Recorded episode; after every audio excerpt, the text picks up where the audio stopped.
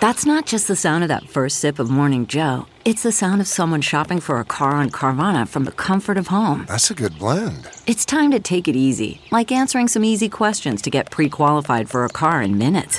Talk about starting the morning right. Just like customizing your terms so your car fits your budget. Mm-mm-mm. Visit Carvana.com or download the app to experience car shopping the way it should be convenient, comfortable. Ah. Three couples enjoying a reunion of sorts. Hana Engel and her boyfriend, former Ottawa 67s player Jake Cardwell, visiting with current Ottawa Senator Cody Ceci, his girlfriend Jamie, and there's another couple. Uh, Jake and Anne, Hana actually having just returned from the Czech Republic, where Jake is actually currently playing, was currently playing. 24 years old, enjoying life and family and friends, and in an instant, life changed forever. Hana Engel, the girl who caught on fire. Welcome to episode 27 of Living Your Life with Leanne Lang, the podcast brought to you by Extension Marketing. And for more information, of course, you can always check out extensionmarketing.com. Hana, I can't believe we're actually sitting here. I know, it's crazy. It's crazy. You're here. You're I know, alive. I know. It's nuts. It's hard to believe. Makes me cry. I think this is going to be an emotional one. Uh, I'm honored that you are, are, sitting here, and then I was like, Hana, Mm. can you sit for an hour? that was my biggest concern. Are you going to be okay to sit for an hour? Uh, and I just, I. I find you remarkable, and I want to just let people know before we kind of go into the whole story of of what happened on that fateful night of May 9th. You and I had actually connected. We hadn't actually Mm-hmm. met in person until coming to do this podcast, but I remember when I had uh, left the station and had launched my Awaken a, a Better You wellness cruise. I get this message on Instagram from this beautiful girl, Hana, and I'm like, okay, she kind of looks familiar. I'm not really sure how I know her, but I'll here accept you this are. message. Yeah, I'm gonna accept. I'm, I'm allowing this message. And and you were like, listen, I just I read about your cruise. I'm here in Europe. If you need any help with kind of health and wellness and where to go and what's Mm-hmm. available, like let me know. And I'm like, this is so sweet. Like just from out of the Mm-hmm. I was so excited that you were doing that around Europe. I was I thought it was the coolest thing. And I was so excited that I was there and I was like, could show her all the cool little spots that because that's you. I mean, your Mm-hmm. life uh, while you were in the Czech Republic and Jake is playing, your Mm-hmm. life back here in Ottawa had been about you establishing your own yoga studio and health wellness. That was a massive part of your life. Mm-hmm. Yeah. So I got when I when I went over to Czech, I was always going to different like I found this new there was a gym studio that you attach all these wires to you and it's like sends electrical. I'm like finding all these new things everywhere. So I right when I found that I was like this is something that the cruise needs to stop. this the cruise needs to stop at this place. If we were only we were going to the Czech Republic, Yeah, I would seriously. be fascinated by a place that was like that. Yeah. Uh, and for you, that was part of your extension of, of finding this life in Europe while Jake was playing because you had had you know the founding of your yoga studio Yeah. and yoga and health wellness meditation was a big part of your life. Yeah, and it's it's crazy that it's come full circle because I was actually just thinking about this yesterday. It's I was meant to go into yoga because this whole fire thing was part of my plan and it's been the biggest part of my recovery and the doctors keep saying like yoga has been a huge part of your recovery. the mental meditative aspect of yoga That or being too. able to get your body into a relaxed state or to allow it The stretching of the skin. Really? Yeah, the stretching. It's all new skin. I have to stretch. That's why I'm so tight. And the um the mental state too, like being able to breathe and like know the different breathing techniques has helped so much. But they're what the doctors are amazed. They're all science, so they they're amazed that I'm able to stretch. A lot of people don't know how to stretch, so when I come to my appointments and I'm able to put my head back, they're they're very happy. and you're putting your head back with some massive damage I Yeah. mean, and, and your skin and we're going to get into what happened but to understand that prior to all of this it had been a massive health uh, you know body awareness had been a massive part of, of your life Yeah. do you Mm-hmm. yeah. miss do you miss being able to practice that or, or be able to do things Yeah. like that the yoga movement still Yeah, it was it was funny because last night my uh, Jake had one of his friends come into town. He was staying at our place and they were gaming on their Xbox. So I went upstairs. I was like, I'm gonna try some yoga. Like no one's here. I want to see if I could do it. And there were a few things that like my body physically like couldn't do. Like my left arm, for example, like it was not fully a week ago. It was bent 90 degrees. So being able to straighten it was like a win for me, which would never have been a win before. Like being able to straighten my arms. there's very small little miracles that I think are happening every day, And I think you sitting here uh, is a miracle in itself because when I heard, uh, and it was just, I think about 48 hours or so after your accident, that there was a, a, massive chance that you weren't going to survive this. So let's bring people through exactly what happened um, and how we're able to s- sit and talk about this now. But bring us back, if you don't mind, to May 9th. Uh, and what was just meant to be, you know, 3 couples, a couple of great friends Yeah. uh, sitting around having a nice night. I was actually we brought our our English bulldog over because our German Shepherd isn't very friendly, so we left him at home and brought her. And um, I was Snapchatting her, playing with Cody's two Frenchies, and it was fun. We were having a great night, and we went to the table to have some dinner, and we were kind of all just sitting there. No one was no one was drunk. No one was like there wasn't much drinking. We were literally there to catch up. It was five days that I that we've been home. You'd only been home from Czech for five days. How long had you been gone? Uh, Like, when had you left and when did you come back? uh, Jake was gone since the July, Mm-hmm. and I had gone end of September. So it was You'd been gone six months. yeah, Seven months. Yeah. Yeah. Okay. So we were catching up with our friends, and um, it was normal. Nothing was weird. And my friend came walking to the table with a bottle, and we were all kind of looking like, "Eh, what are you gonna do with that?" okay. So you're you're sitting at a, a square table Mm-hmm. at, at having dinner. So you're it's it's still a meal. Like there's so at Yeah, and at, at table height. table height and Cody's getting up to flip some burgers and people are just someone's getting up to grab Okay. water. But it's not like you're on a couch. You're at like a, a table, normal Dinner sitting table. at dinner table, and in the middle, it's almost like a, a centerpiece. like a centerpiece of candle, like one of those fire pit tables that's like g- surrounded by glass, so it looks nice. It's like you see it at the on the end. How do you say the hotel? At the Andaz, Andaz. yes. See that the outside their tabletops and different uh, patios have like a Joey Lansdowne for like they have those to be nice, right? Right, they're wasn't pretty. Right, it wasn't pretty that night. It No, uh, it had been. It had been very- Mm-hmm. setting the mood. You have this table at the middle of this table is the centerpiece with the, the flames. So Mm-hmm. it's a fire. It's a smaller version of a fire pit then, Yeah. and you can move it. Yeah, you like could- it's actually something that you can pick That's up. that's and what I recall. I don't recall like the whole the full piece perfectly. I I just have slight visions of it Mm-hmm. and Jake had Jake remembers what it looked like and I I just remember it being a really pretty glass piece with like torches almost going along them in the middle. Okay. So one of them, I guess, ran low. None of them were out. No, no one noticed that the fire was out. Like there was perfectly fine. It didn't need to be reset or anything. And then, without being too detailed, next thing we knew, the stream of gas that was poured onto the empty candle, quote unquote, uh, caught on fire, and the whole stream was just a blazing fire, and the bottle caught. And I guess by instinct, it was thrown at me, and I was just There's an instinct to get rid of the bottle. I mean, to, to toss it out. Mm-hmm. Yeah. And unfortunately, you you were in that line Yeah. of where the toss exactly. went. Yeah. And I mean, I'm happy it was me and not Jake. I'd I'd much rather it be me than him. I don't know if I would have been as strong as he is, like going through this. That takes a lot to say that right now. Yeah. as you're sitting here uh, in months later Mm-hmm. with your life completely having changed the the canister is in flames it's it lands it's tossed And and you it, you immediately where does it I hit- heard the noise. So there was a noise, like shh, like whooshy noise, and it just kind of came on me. And then I saw my arm was on fire. And then before I knew it, I was just I heard Jake screaming as soon as my arm caught. So as soon as he saw a flame even touch me, he started screaming, "No, no, no!"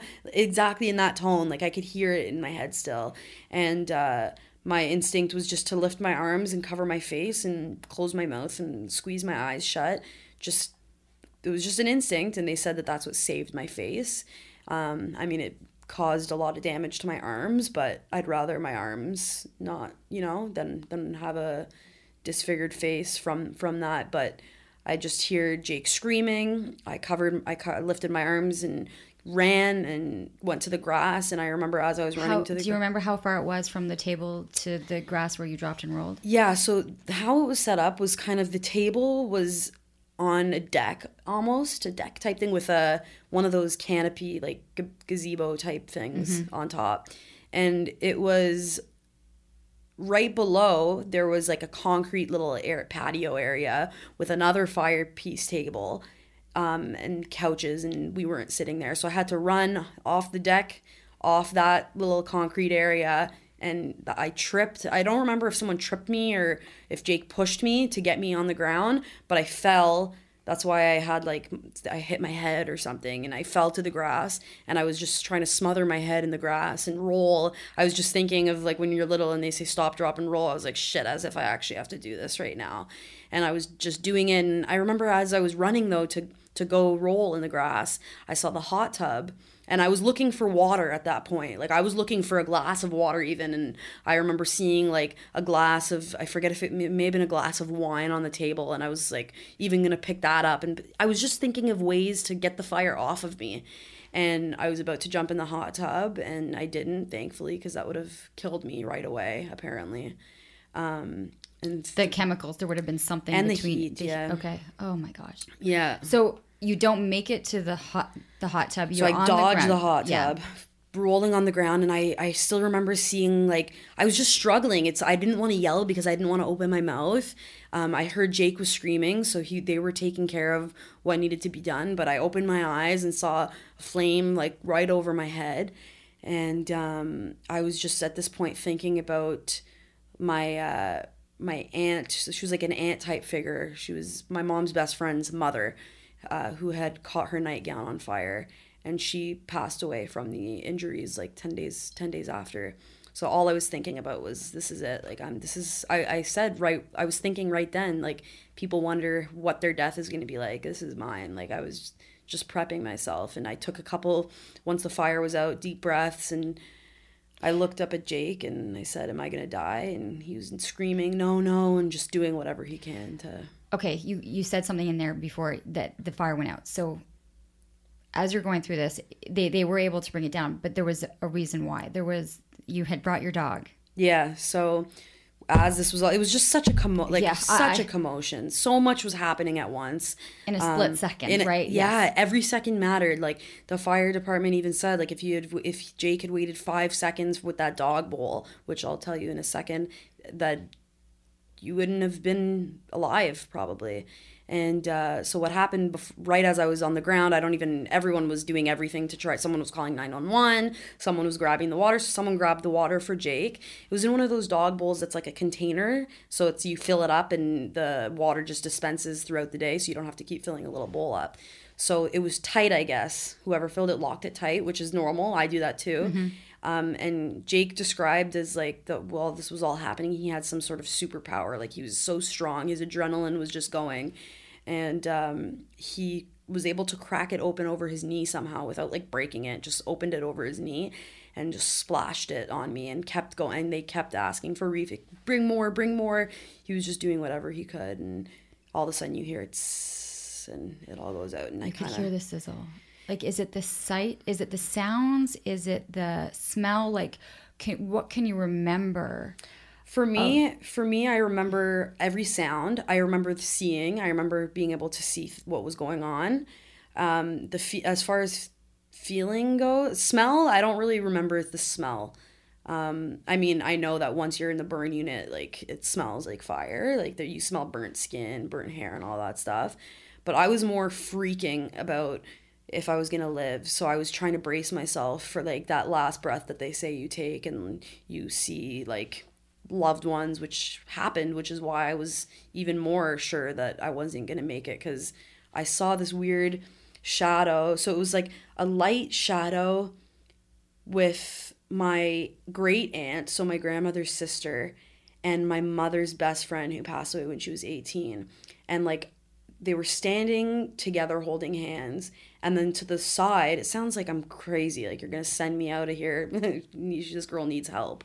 But it's true, like it, it happens. And the my other the other shadow was not in a bright light, it was more in like a dark circle type thing, and that was my grandma and she was kind of like people are always like well what were they saying and it's hard to explain because it's like you don't it's like an out of you don't It's experience body it experience a little bit. yeah right? so i'm having trouble explaining it but she was kind of just like not she was just sitting there on a bench whereas these two that were already passed were standing So it all happened so fast that I was thinking about it, but I was like, no, I was like, I was fighting stuff. I was like, no, I'm not supposed to go. Like, fight, fight, fight, fight. And I was just fighting to be strong, not, not crumble.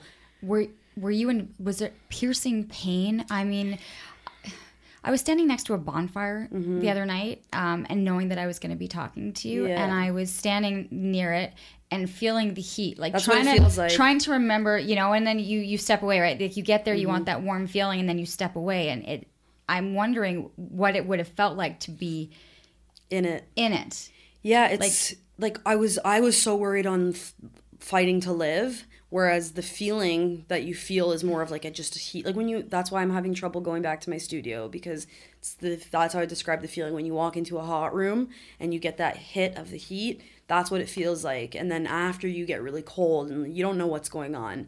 But then when I had when I saw my grandma, I kind of blacked out a little bit. Like I I went out in and I was going in and out of consciousness, and but you don't remember it was the going in and out of consciousness your body was it didn't it wasn't allowing you to feel how much pain yeah you were actually yeah i was like in in. shock and my Yeah. like just like jake was my adrenaline was going and i was doing everything i could to just survive there was such a yell from jake like it was it could be heard f- by neighbors Mm-hmm. Yeah. and so luckily i mean there was an off-duty paramedic Mm-hmm.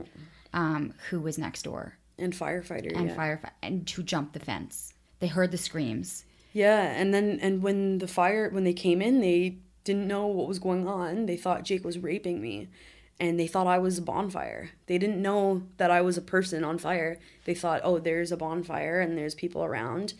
And when they realized no that's a girl on fire and jake wasn't raping anyone he was trying to get the fire out they he they kind of like went into shock too i guess. And go get the towels and started putting towels over the fences to wrap me in until the paramedics came but it was intense. It was what they were able to do what were they able to do to bring down because every second counted. Every second. what did they know in those moments that helped you eventually in the long in run. the long run? They the towels that they wrapped so they they got cold towels and wrapped it tight around my body um, until the ambulance got there um, which i actually like walked into the ambulance um, after that so they were it was a very brief time that they were there she was there just telling me everything was going to be okay they were just really trying to calm me down and i was calm i was weirdly calm like i was calm to the point where it was like you would think i was on my way out at that point because i was just kind of like smiling and I was like, what's going on? Really, really mellow voice I had. It was weird. It wasn't me.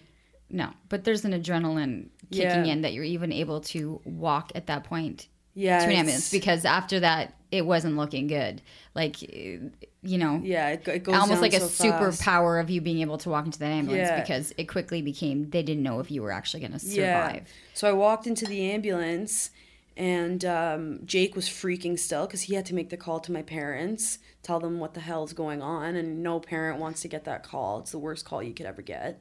And uh, but at the same time, he's trying to make sure that I'm being taken care of like ASAP. He's yelling at the paramedic, "Drive faster! Drive fa- Hurry!" He gets in the front seat, and right as soon as I get in the ambulance, um, they I, I do remember looking at the paramedic and just being like, "Hmm, "Is my face okay? Am I gonna be okay?" Just constantly asking about my face. And I remember the par- the off duty paramedic, the neighbor, was making sure that I was okay. She's, "You're gonna be okay. You're gonna be okay." And I kept saying, "Is my face gonna be okay?" No one would answer that because no one knew. So I get into the ambulance. They take me there. I'm still hearing Jake's screams.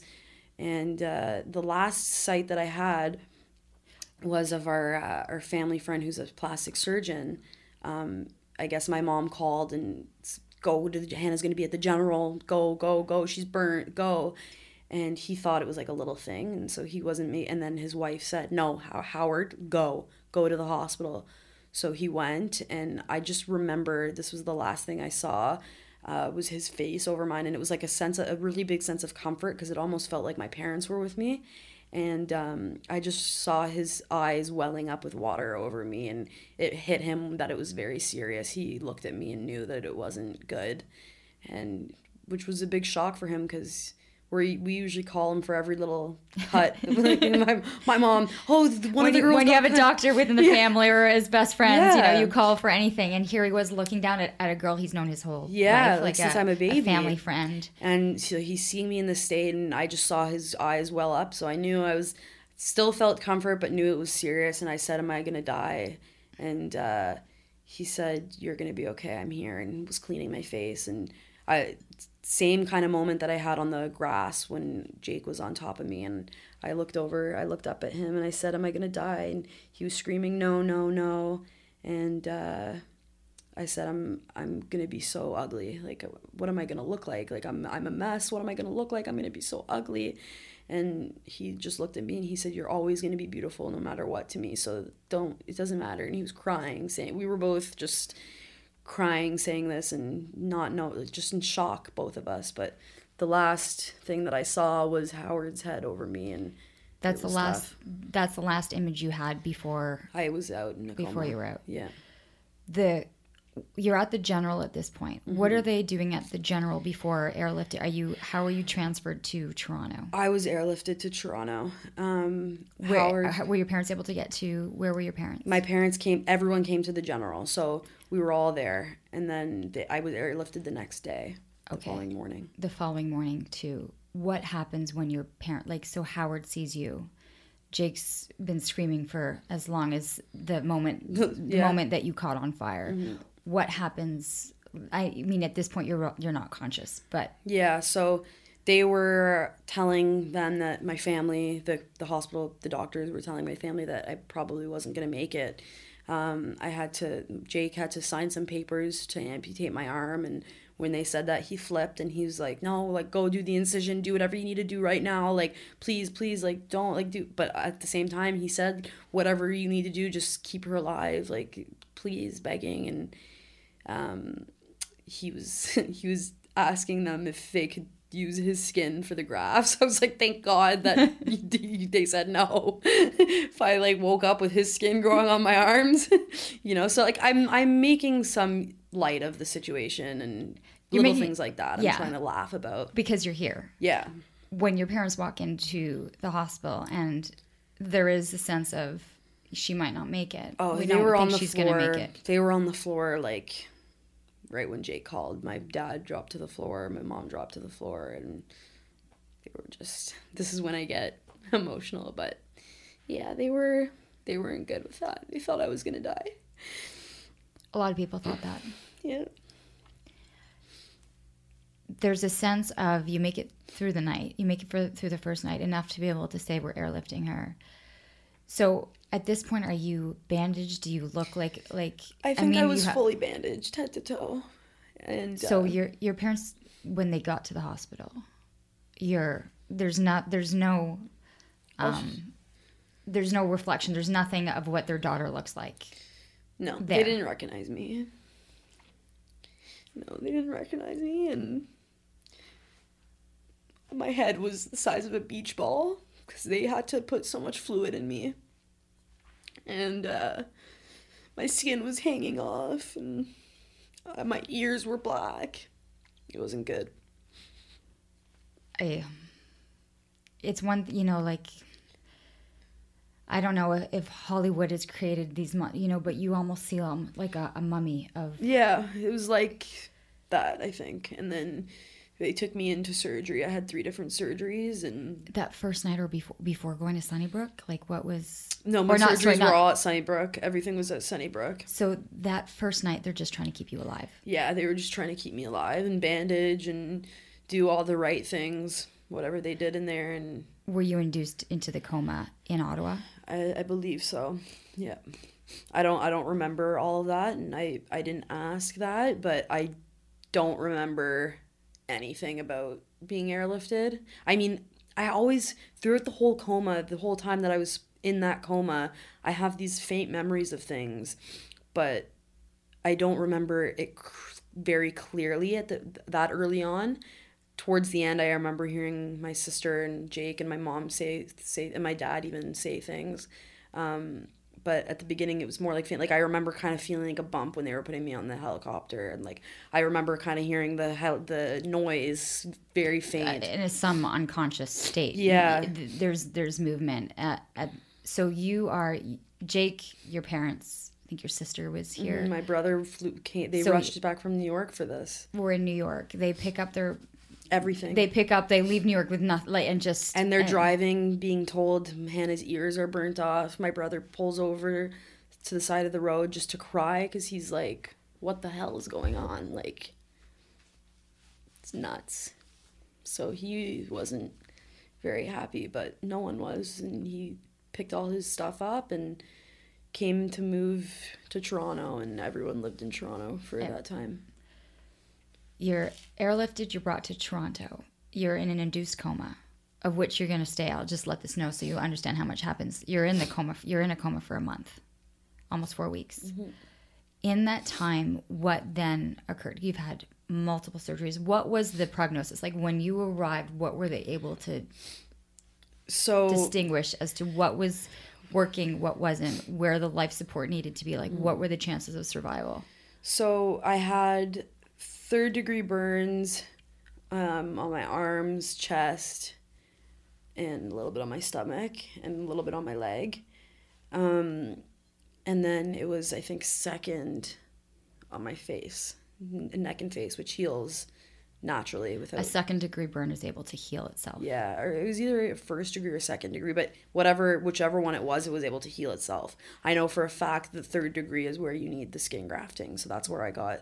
Mm-hmm. Everywhere that's grafted was third degree, and then everywhere that wasn't was either one or t- first or second. But you have third degree burns over how much? So uh, arms, chest. Thirty-seven percent of my body. So eighty percent of my body is still me, which is how I like to think about it. It's one way of thinking about it, and the and the you that's being healed up is also you. There's, Yeah. There was how many? So when did the surgery? When did the process start? And and where did they start taking the grafting? Like you, you thankfully were induced in a coma. You weren't aware of all the stuff. they they took the uh, skin from my legs um, and did sheet grafts so put it on my arms my hands wherever needed it wherever the skin was needed Okay, can you explain a little bit? So so the skin graft is for any it goes where any damaged skin where the burn went so deep that it damaged to the nerves so they the nerves re- reattach and everything but it it didn't get to the bone. It went i think it just goes before the muscle that's how it is or before the fat. I don't remember exactly what she what he said. I try not to think of like the terrible things but you know the they put it third degree burns are where you need the grafting and they put it it kind of grosses me. When i first woke up i was so i was grossed out. I was like what the hell? Why are my legs on my chest? Like why is my leg skin on my arm? Like i was freaked and i uh, i didn't want it and i wanted them to take it off and it was just it's, it's crazy what they could do. The technology that they had that night to perform 18 hours of surgery on me to save my body is insane. Like And it could have been a 12 hour surgery. You had a a, a, plast- a surgeon that was able to extend it, Yeah. pull it in the 18 hours, Yeah. and do a different kind. There were skin grafts that were taken from your legs. And and to be honest with you, Hana, you've been incredibly generous with this, but I, I'll have pictures to show the difference between what this the where Mm-hmm. The they donor took the site, donor yeah. site from one of your legs, um, and then another leg is a different kind. Yeah. Of, so there's the donor site, which is where they take the skin, and then there's the graft site, where is where they put the skin. And then I had two types of grafts done. So the one on my leg, he did a mesh graft, which is they poke little holes in the skin. So you're they're taking less skin from you, but it covers a bigger surface because of the holes that they poke.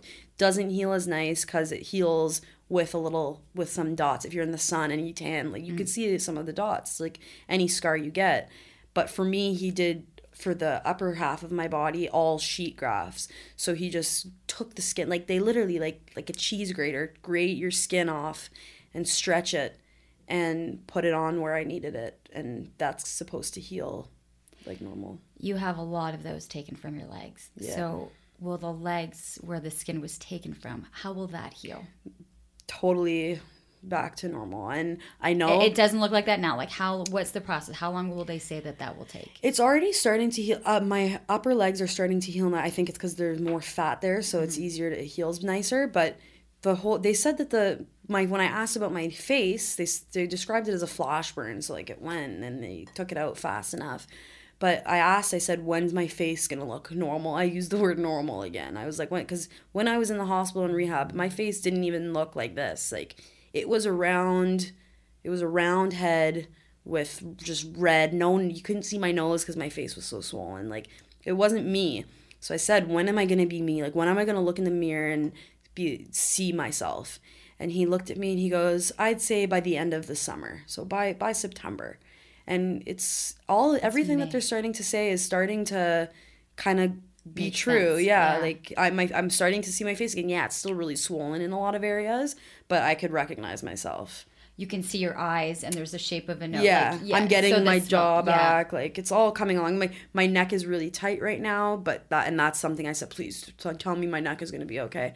Yeah, your neck is going to be fine. And Because right now, um, your neck is incredibly inflamed, Yeah. uh, and very red and uh, blistered, almost like blistered. it's very active. That's what they call it. They call it active scarring. So it's it's scar tissue up here, and it's just it's healing. But my job is to massage it and keep it down, and th- that's what the rehab is. but when the swelling eventually, and are you still swollen? Like, yeah, yeah. So Yeah. there's everything that's red is swollen, and I'm putting I put a little bit of makeup on. But you were excited. I mean, being able to So wear mascara. excited. I know you got the clearance. The mascara was like a huge win. I was like, holy crap! I didn't realize what mascara does. Yeah, you can just be able to see. Yeah, it pops. Right. So you go through this 18 hour surgery. The, the first one, they're able to do a lot of these grafts. Mm-hmm. And he listens to classical music while he's doing the surgery. do you have Mm. a sense? I mean, I know that you don't. I mean, I don't think I rem- I I don't think I heard. But you know what? This is actually something that you'll appreciate. This podcast is brought to you by Extension Marketing. They are a new breed of marketing agency that acts as your virtual marketing department, designing and implementing cost effective marketing strategies that will grow your business. I can speak to this personally, as I've been using the Extension Marketing team to help me launch and grow my business. Founder Pat Whalen has been a lifesaver for me, a genuine coach guiding me along the way into uncharted territory. Tell them you're a friend of the show and receive a free one hour consultation. Check them out at extensionmarketing.com. They apparently had a really hard time putting me out. And they said like you were a tough they they he looked at me when I got up and they you are a tough little one. Like you did not want to go to sleep. They had to like use almost like horse tranquilizers to put me out cuz I I guess I was used to that fight. I was used You to wanted to fight. Yeah, I You wanted I wanted to fight going to sleep because I thought going to sleep meant I was dying. So every time I was about to, I was like, you know, yeah, I was fighting it.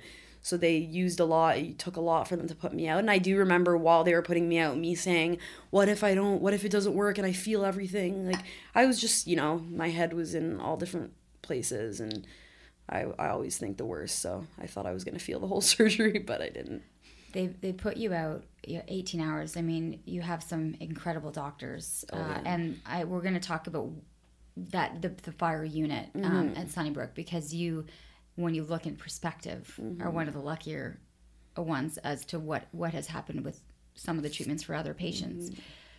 You go through these at this point. Your family, everyone has moved to Toronto, is literally by your bed. Uh, and his bedside, like there, someone's there, someone's talking the to you, someone, and at this point, you're you're a massive mummy wrapped in layers. tubes coming out of my mouth. Um, and I had there's there's pictures that I did want to share bef- earlier, but because I think that it's so severe that people need to know not to be stupid with fire and you know like yeah it's a luxury thing but it's also so dangerous and I was gonna show it but my family was like I, I don't want people seeing you like that that's how bad it was like my own family didn't want people seeing me like that because it was so bad the aftermath of the of, Laying of the, the state that. Mm-hmm. you were in for the month uh, in an induced coma. Uh, was it? In, it was. When did they know that you were? Because I remember getting the phone call and going, "We didn't think you were going to Mm-hmm. Yeah. make it." When did they realize that you were like that? This was now just a healing process. That this coma was allowing you to heal, and that that your life was no longer in danger. I think it took. I got pneumonia while I was in the coma, which is a common thing because of the tubes and your mouth being open. Um, but I don't think they they knew until I woke up a day before my birthday, and I don't think they knew until maybe the day leading up to that, or when they when I start wake when I guess whatever levels start to rise and they see I'm starting to move and So how long had that been? two and a half three weeks.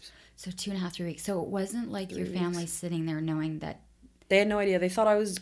Every time they came in, it was like they were coming in to like say their last words to me. Like that's what that's what how Jake described it. And he said, by the end of it, I just just want all I wanted to know was if you were gonna wake up, and you just weren't waking up, and I just kept coming in to talk to you just in case you could hear, and it just got really depressing after that. could you hear? I mean, and you have other people who have family members in situations and in com- you know what what could you hear? What do you remember? Do you was there anything in that time? Yeah, so I remember hearing Jake always coming and going, "Hi, sweetie," like just like, I, and I remember being like, "Stop!" Like I, I did at one point say like, "Stop," with the tube in my mouth, but that was when I had woken up. But while I was still kind of out in the coma, I do have the not it's not even faint. I actually it's a very clear memory of hearing my sister's voice. She was just she said, "Hey, it's me, Sabrina, your sister. I'm here." And she was rubbing my arm, and I'm here, and we're not gonna leave your side. We're gonna be here the whole time. Like, don't be scared. Like, just was saying that, and that's when I started waking up. Actually, was when she was saying that, and uh, I I, rem- I have faint memories of hearing my dad come in and hi Hana. Like they were all everyone was just so scared. So whatever was being said was just like them p- being brave to. But the doctor said the doctor said to your sister she can't hear you. Oh yeah, she that was this. You know, oh you know your sister's in a coma and can't hear you, and I want to go back now and be like no, like sh- I could I was able to hear, and it's actually great comfort for people if you're in a coma, like you're not dead. So it's like to make a comment like that to a to a sister who's trying to like not grieve. Like she's trying to do the opposite of grieving. She's trying to keep her sister alive.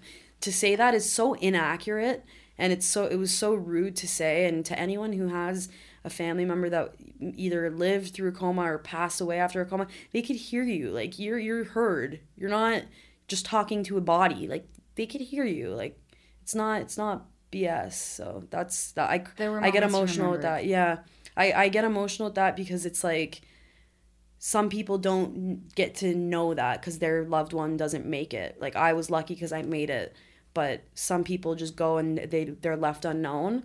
Whereas I got to actually feel it and see it, and it's it's nice to have your family around you talking to you. It's not it wasn't it's not good for a doctor to say to do otherwise because then you're just laying in the room and it's a scary feeling. Like I remember when I was in that room alone, like all the machines and everything. Like, you want your family there and you want them talking to you whether you're conscious or not. And you had someone there around the clock. Like Yeah. you you had I mean your brother leaves New Yeah. York, everyone's moved to, to, Toronto. Um, you know, Jake at this point, you know, should be doing off-season training and, you know, being on the ice. Yeah. And I mean, everything just, everything just stopped. yeah, everything was on hold for for this. You, you're starting to uh, initiate. You're starting to come out of the coma. Do you, Mm-hmm. yeah. was there an awakening moment? Do you remember what that? I remember the like? whole accident. I didn't need to be told what happened. I remembered everything. Some people, I think, lose memory of what happened before, and they don't know why they're there. I knew. I knew I was there. Um, I was before, just before I was about to wake up. I had a vision similar to what I had during the night of the fire when I saw my grandma, what I was telling you before, and it kind of all ties back in with this. But I saw my grandma, but this time she was in the same light. She wasn't in the shadow on the Yeah, bench. she was in the same light that my aunt was in, and my aunt had passed. So I remember seeing that, and then I remember waking up, and I just said, "Where is Grandma and Zadie? Like, where, where are, where are they? Where is she?" And I knew she had passed, but they all wanted to keep it from me, and um, they didn't say anything. And then about a week later, my mom came to me and said, "Yeah, your grandma passed that night." That same night. Yeah, the seventeenth. And so like they tried to hide it from me, but I knew and it just it, like I don't know if you'd call it an, an awakening thing, but I I felt really secure with her and I felt like she was just with me and I felt like she was what saved me and because she was just so involved, I kept seeing her and I knew that she wasn't meant to be alive to see me go through this and I wasn't meant to be there for her passing and I missed her funeral and she was I was very close with her. She was like my the mom that, that didn't say no and She was the puppy. yeah, she was the puppy and she's she would be freaking to know that this was happening, but she was the one who protected me, I think. So Is this your mom's mom? yeah. So in all of this, your mom is going through. Yeah. So my mom lost her mom and thought she was gonna lose me, and she's she wasn't good. She's still not good, but it's I can't imagine.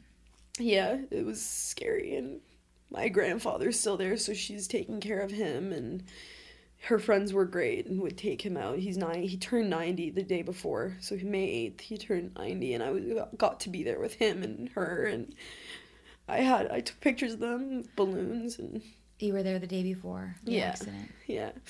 So I got to see her in a good not good, but she she had Alzheimer's. She was really not eating and I got to like hug her and tell her I loved her and I wasn't there when she was in the hospital bed, but my brother and sister were and they kept saying like Hana loves you and put a picture of me on her chest.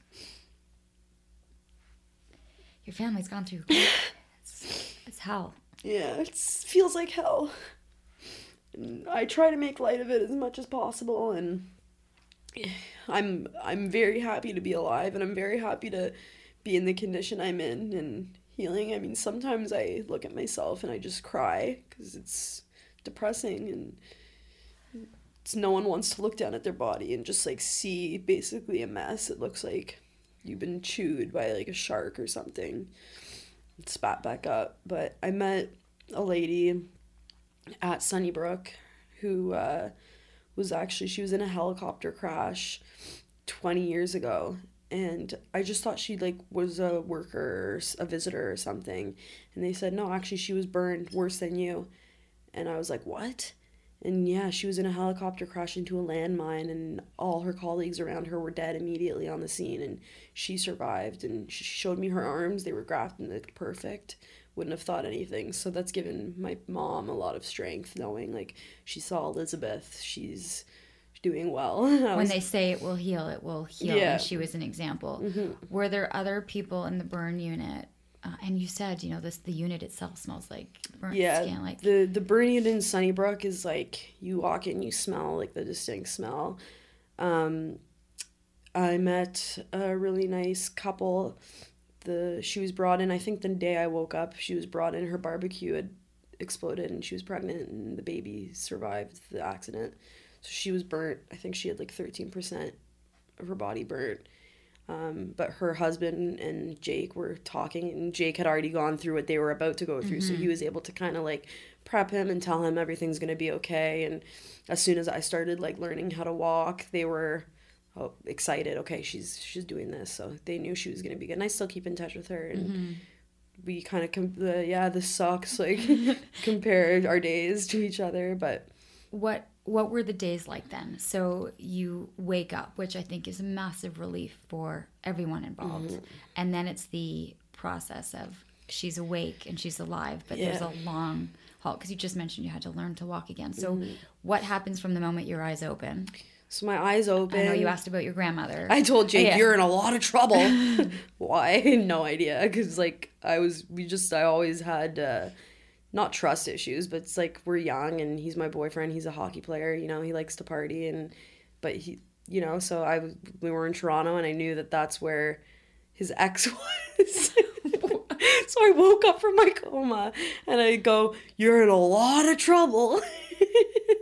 And he goes, You- I'm "Why?" glad you're laughing about this and now. yeah. no and i it was like cr- the crazy the fact that like i was able to like process that like we were in toronto and like i didn't like being in toronto i don't like toronto anyways the traffic is ridiculous so i was pissed to be in toronto when i found out i was there it's like why i thought my dogs that was a thing and i also thought what, what is jake gonna do is he gonna leave me like it's a scary thing you you just you get burned like i thought my face was off.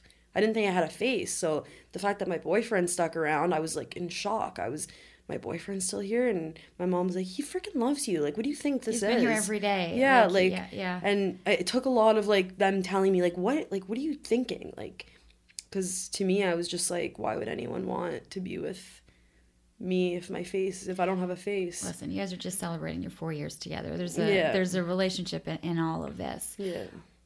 When you wake up and you're and they tell you what what has happened and what is going on, what does your progression from there happen? Like what is rehab? What are So you weird. what are your days like? so my days now so my days in the hospital Yeah.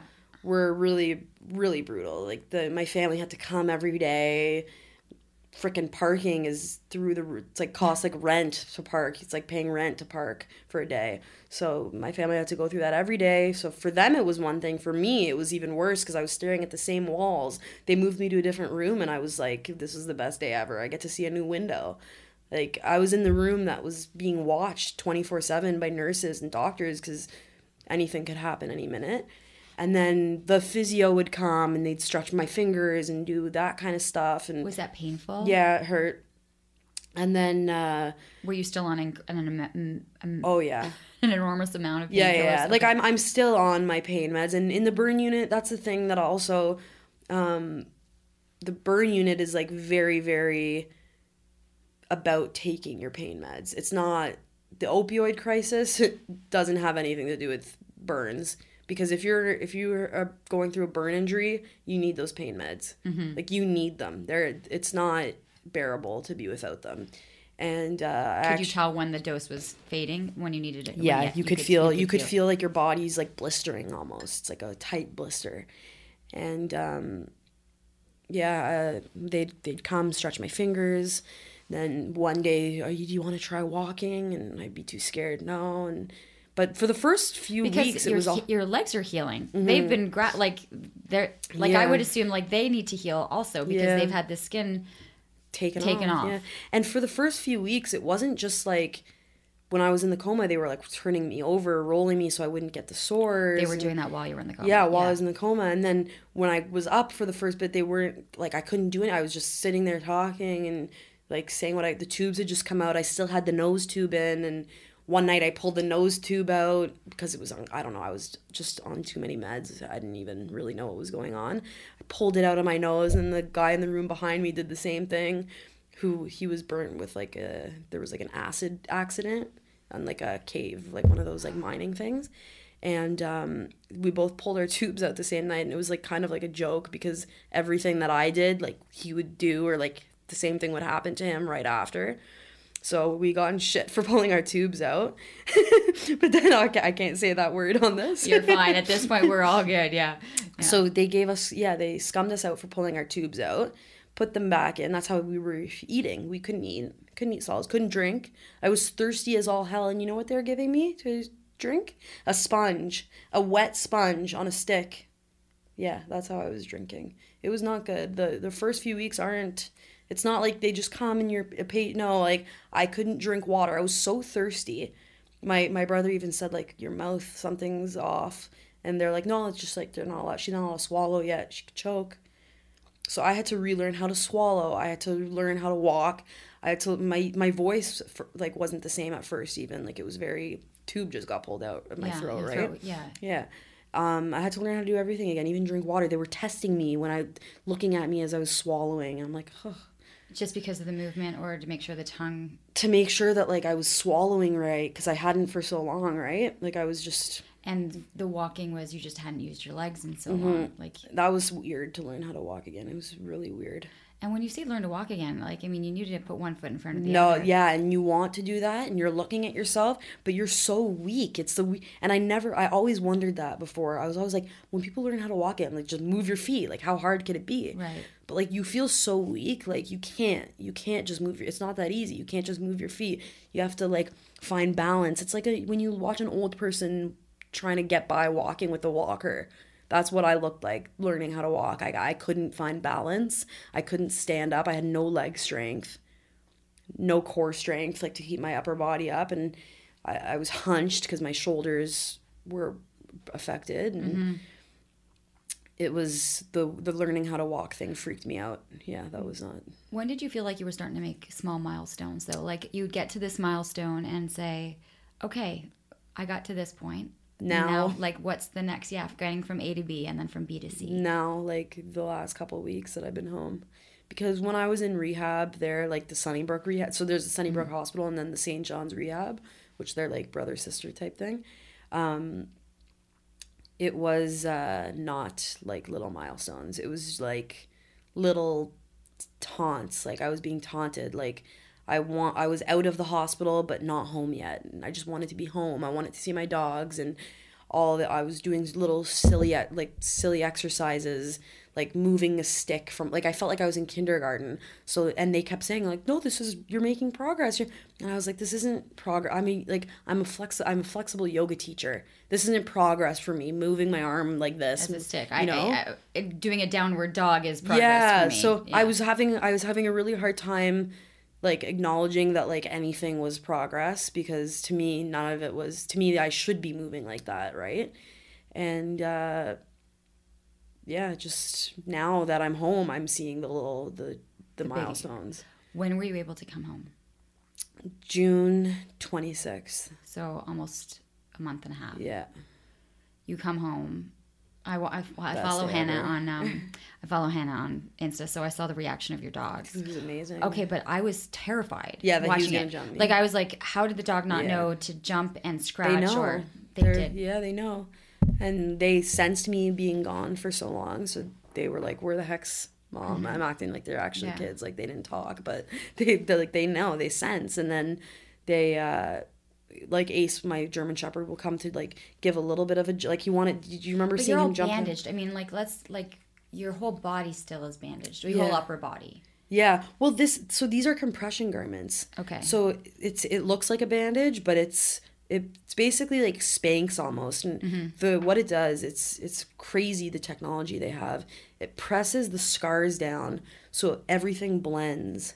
And it keeps the blood. It does something I don't know the exact science about what it does with the blood, but so the redness goes down. So uh, when I take them off, I could see kind of what my arms are gonna look like, like smooth, like with the skin is all one. But you take it off how long with the the compression shirts and stuff not on? Does it start to swell I have to keep these on for 23 hours a day for a full year.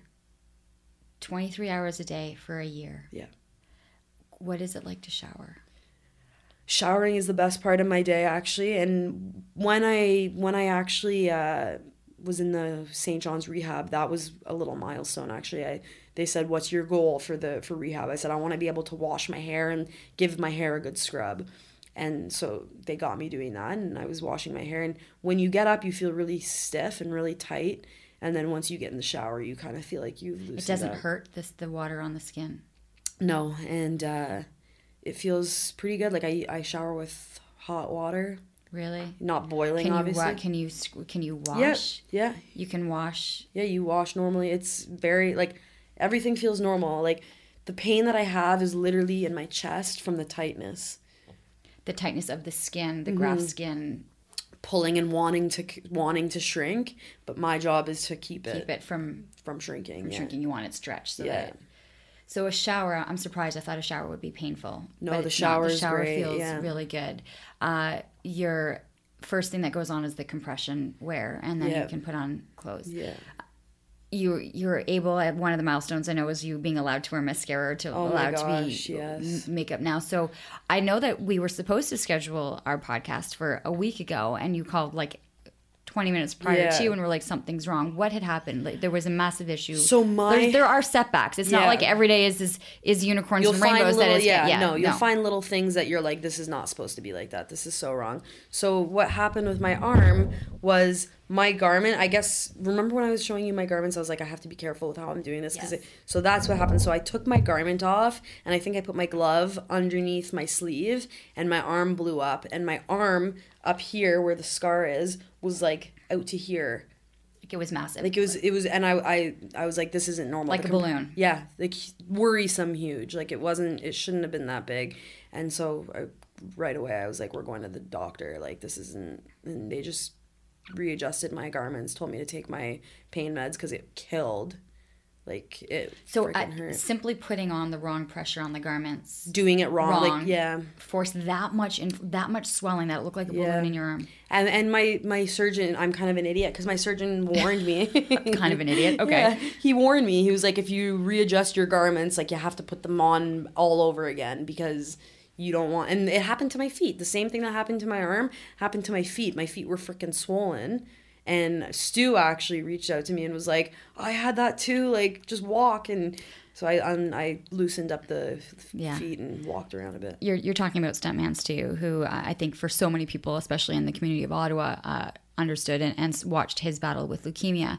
Did you have other people reach out to you? Like, did you have an outreach of people that could say, one day you'll feel normal again? Or, Yeah, I did. I, I have well everyone's everyone's saying that I'll be good and they're sending me really good. So many people have sent me cards to the hospital that I wasn't expecting. Like it was the best feeling on my birthday when I was in the hospital to like sit there and open cards from people and yeah, it was and you, there's been people too that have obviously disappoint been a disappointment. Like mm-hmm. you know certain people don't pull through or don't aren't there when you need them the most and you learn who, who your real friends are in these in these situations like this. But i've even had people i don't even know e- email me like saying this is so like this is what you're gonna look like. My cousin got burnt you know? And like it's it the fact that they're reaching out to me because they know what it was like to go through something like that it was just everyone's been so nice and it's it's crazy you only realize these things when you're when you have it happen but you shouldn't have it happen people should be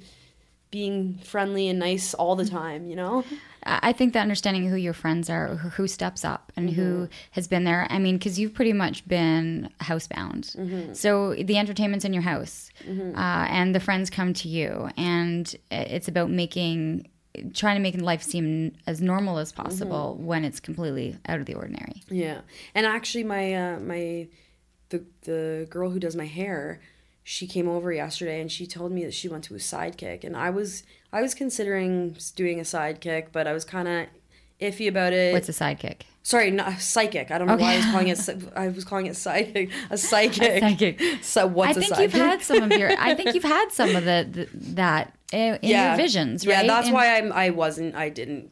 You've had that go. Yeah, my, yeah. my sister went and didn't like it, but so my hairstylist, who did my hair today, actually, she went and she was really disturbed by all this happening. She wanted to know how I was gonna be, and they told her while, and this was while I was in coma. So like for them to know this is kind of like, how do you know? Like unless you spoke to my doctors, you shouldn't know this information. And uh, she said that the psychic, sidekick, psychic, Yeah. said um, that I was gonna heal and my face was gonna be perfect back to itself, and that I was gonna have a few scars, which is exactly what the the doctor said. So like my spirituality through all this, like I've never been a mm-hmm. super spiritual person. I mean, like I'm Jewish, mm-hmm. and like I have just white parents. Like there's no spirituality there. My dad's looks at me like i'm nuts if i tell him that like i saw my grandma you know? And so to see all this kind of happening with the visions of my grandma whatever you want to call them visions or mm-hmm. dreams or whatever they are it's it still happens and you still feel this really comforting feeling when when you hear even when i heard about the psychic it was like a really comforting i mm-hmm. was like really they said that like even though I'm already assured. I always am looking for the reassurance. I'd mm-hmm. ask every nurse that walked by the room. My family started laughing about it because like every nurse that ran in, I am I gonna be okay? Like am I gonna heal? I wanted to hear it from everyone. And you did And with each of the milestones that they said you were going to achieve, you have. So, Mm-hmm. what are the next ones? I mean, they said you'll in a couple weeks you'll be able to put a, some mascara on. Like, what are your next couple that are you're waiting for? So I want to be able to, well, obviously the biggest one. I just want to be able to sit and not be in pain. I want my body to feel normal. I want my body to feel. I I've moved past the looks at this point, and I I know it's gonna look okay. It's not gonna look the best. There's nothing I could do. Nothing. But you're out in change- public. Yeah. I mean, you, you've come here, right? Like, Yeah. you, you've, you've done I'm going things. out. Like I went to out in Lansdowne. Like I'm trying to I'm trying to act like nothing happened because sometimes if you think about it too much, like it gets it gets really really depressing. um, have you been out? Have people stared? Or Uh, actually, yeah. So I had the one incident in uh, Toronto. It was right at the metro Oh. beside. Yeah, I, I posted about that. It was at the metro beside uh, the apartment that we were renting. So this man comes strolling along. Uh, hey, it doesn't look. It looks like the sun ain't afraid of white people. Hey, darling, you look like you've been burnt to death.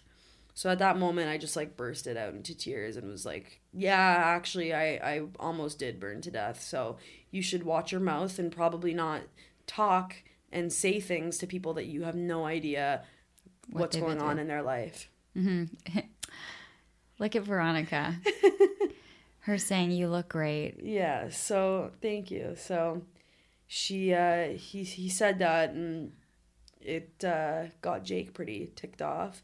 But what happened was I kind of gave him my mouthful and then we kept walking and he Jake goes, "Wait, what did that guy just say?"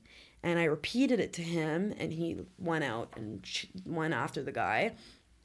Didn't touch him because he's like, eh, this is probably not worth No. a charge. We're probably Yeah. we We probably don't need that in our lives right now. So he kept his hands to himself. But I had called my mom and he I knew she was with my siblings at the time. I said, run. Like this guy, like we were just flipping. So they all come running into the scene like Avenger, like like the hero, It's the Engel clan. Yeah. And Yeah. my mom comes with her purse, like clutching her Chanel purse, clutching it to her body like it was her weapon.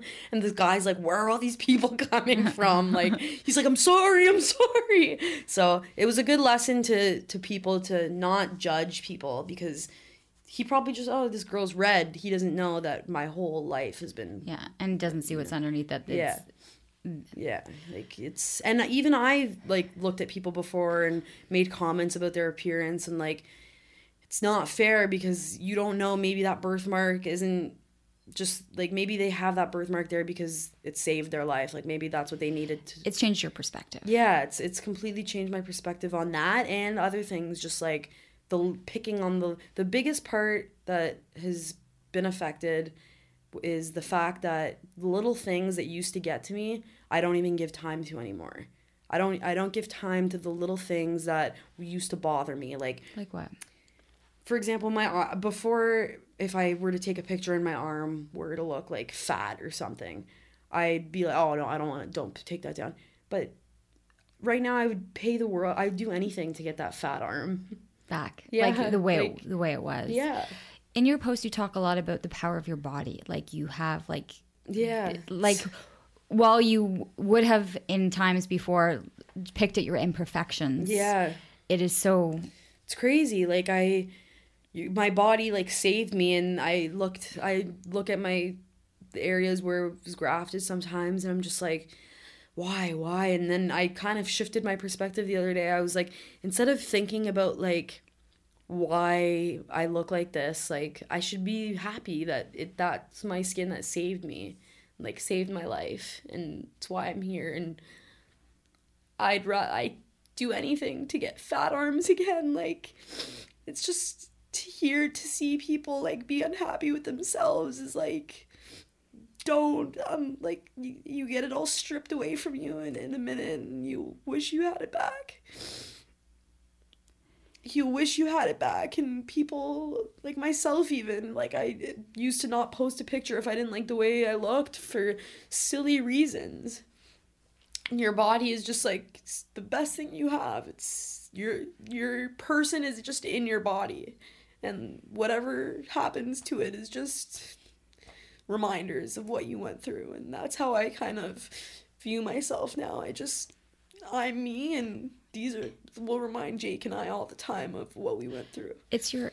I look at it, it's like your armor. It's like it became your armor. Yeah. It protected you, and it's and it's regenerating like a superhero. Yeah, and I there's a superhero yeah. aspect to what, and I've and I've seen like to what your body is capable of in it in terms of it, it's healing itself, and I think it's crazy your healing your can do. relationships, and I think in watching this story, it seems you and Jake are even you know when you're you're worried that we're in Toronto and he's trying to go visit an ex girlfriend, you know it's it's it's become stronger and Yeah, I don't even think about that anymore. I'm like, he's not going anywhere. I was like, he it emphasized his love for me, and like, it's made us both stronger people. And it's you know, my family's weak right now, but everyone will come out of this stronger, and I know that everyone will come out of it stronger. what happens now? You've been home a couple weeks. Um, Jake typically would be going back to play uh, in the Czech and how how has the team been with him? Like how have- Amazing. so what? How are you looking at the next? Like what are your next? give me your steps. next month and then three month kind of milestones. So right now, I've been my days have been basically rehab, which is physiotherapy and occupational therapy at the Ottawa General. I do it there, and um, so my days have been just going to that, doing that, and then going home and just relaxing at home, healing. I'm li- literally we just look at each other. We're like, all right, another day of healing. Like it's literally like we look at each other. We're like, what the hell? that is was going on? 24 more hours we got for the body yeah, to heal. Yeah, and so we every day we think that, and the team has been insane. Like they sent me packages in the hospital of like the fan, like the, fan group wrote like letters in a book, and well, we hope to see Jake back, and now they actually want us to come back, and it's just a matter of getting some medical things figured out if I could be taken care of properly there, there. yeah. like that they would have the rehab and the phy- occupational Yeah. physio uh, to be able to Yeah. continue the healing process. Do you think you'd like to do that? I'd I'd love to because I feel like my happiness is there and I feel like I came home and it kind of was just raw I was robbed kind of that's how I feel but You you were home for five days. that's that's that's Yeah. why I feel like And- if maybe I was home for longer maybe my mind my, I would think of it differently but I literally think of it as like why did we come home but then my mom always says like what if this happened in Europe are you Mm-hmm. crazy like like you know but then again I al- I also say like everything happens for a reason like everything's set up and meant to be the way it is because that's your plan it's supposed to be like that So right now we've had well, you've had an extra hour of healing as we've been sitting here.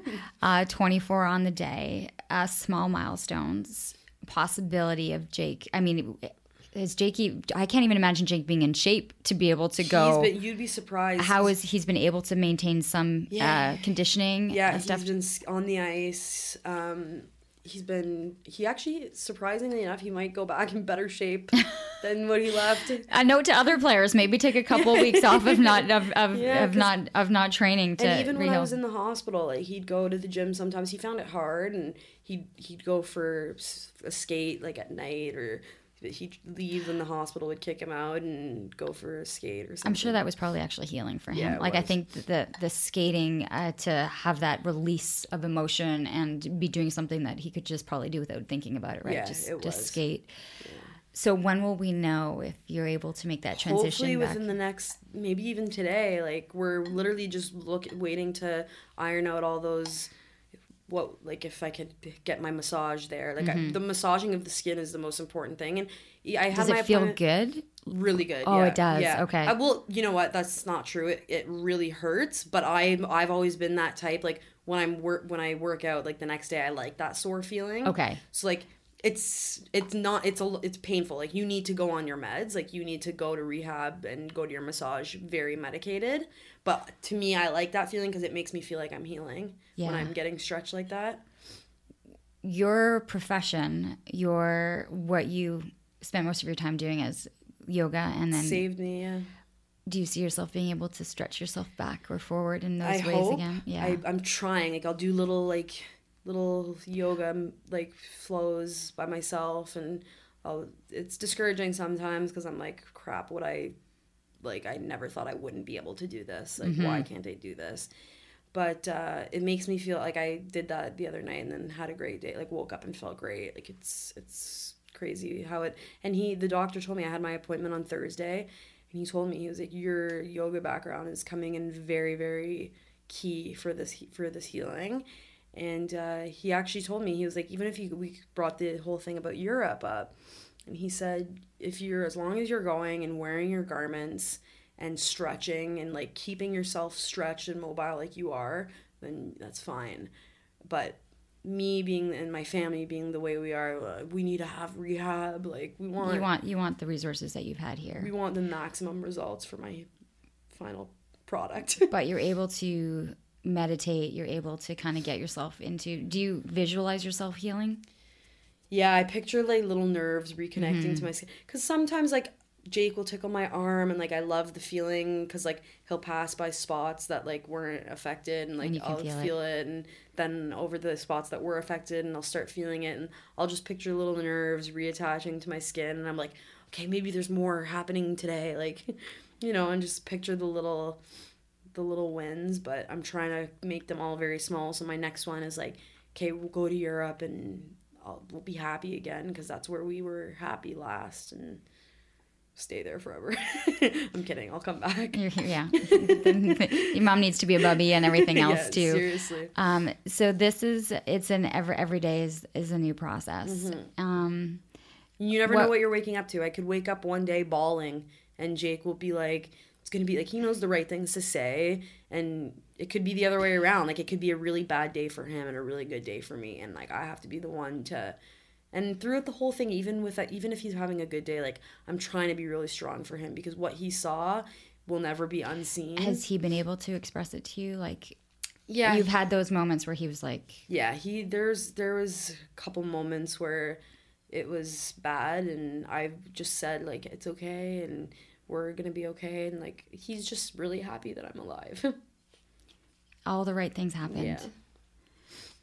I know that there is a GoFundMe. I know that there is an education aspect that you want people to know about. I think in all of this, there's a message, and I and I know mm-hmm. you and take and people being very aware of their surroundings. Yeah, well, so the GoFundMe I started, it was actually, I felt really bad because I was lucky enough to be able to leave the hospital and have like the resources and like family and but there are some people that can't leave the hospital because they don't have the money and going through a burn injury is weird to say but it's like very expensive because your family's coming they're paying a lot to park you're buying these garments aren't cheap like the government covers i think 75% of them but still like a thousand dollars after uh, the after they cover that and you have to get a new set every three months. It's not cheap so i was like i want to give money to the hospital so they could maybe like help those people that need that can't go. Like it's a, such a bad injury as it is. Why do you need to be stuck in a hospital?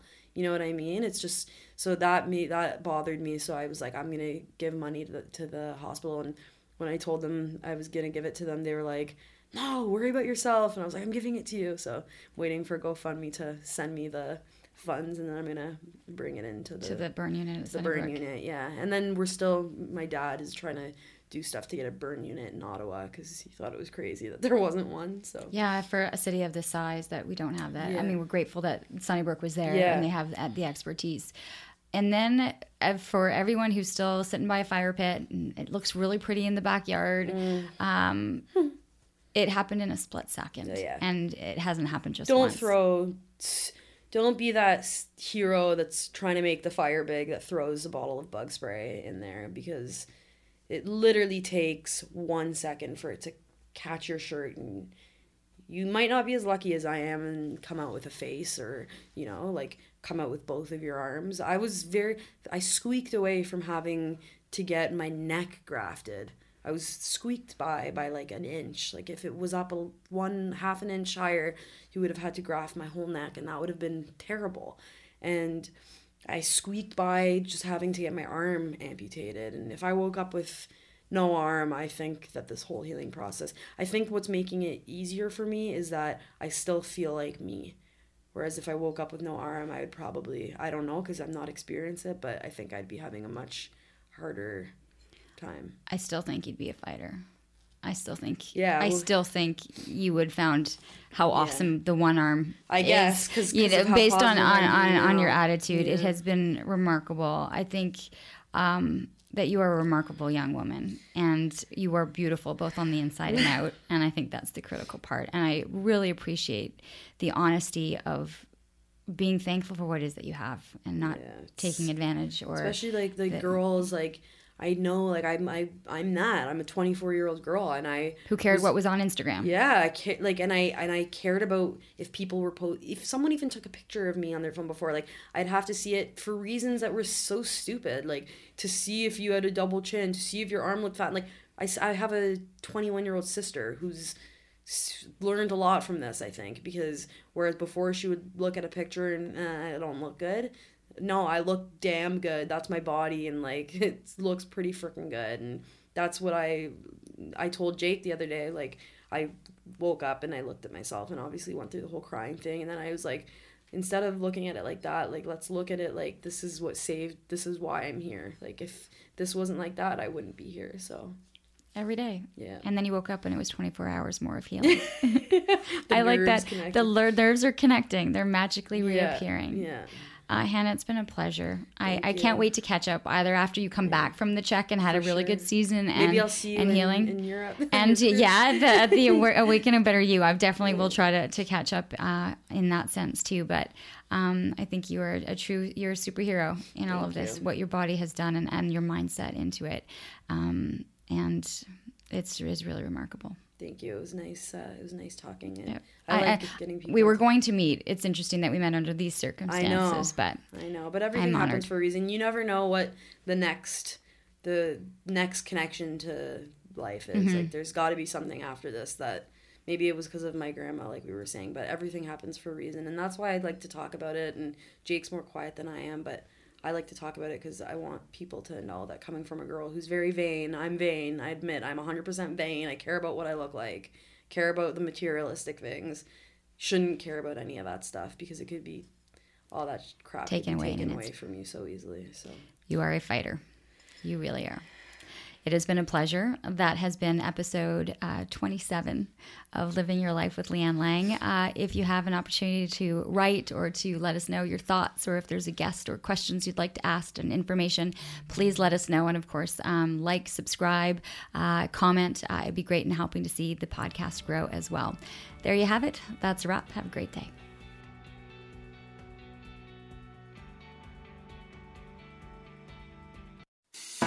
I'm Matt Cundill, host of the Sound Off Podcast, the show about podcast and broadcast. Since 2016, we've been speaking with amazing people who have populated your ears for decades. Legendary broadcasters, research wizards, talent experts, podcasters, voice talent. Almost 400 stories, all for free. Subscribe or follow the Sound Off Podcast on Apple Podcasts, Spotify, Amazon Music, or at soundoffpodcast.com.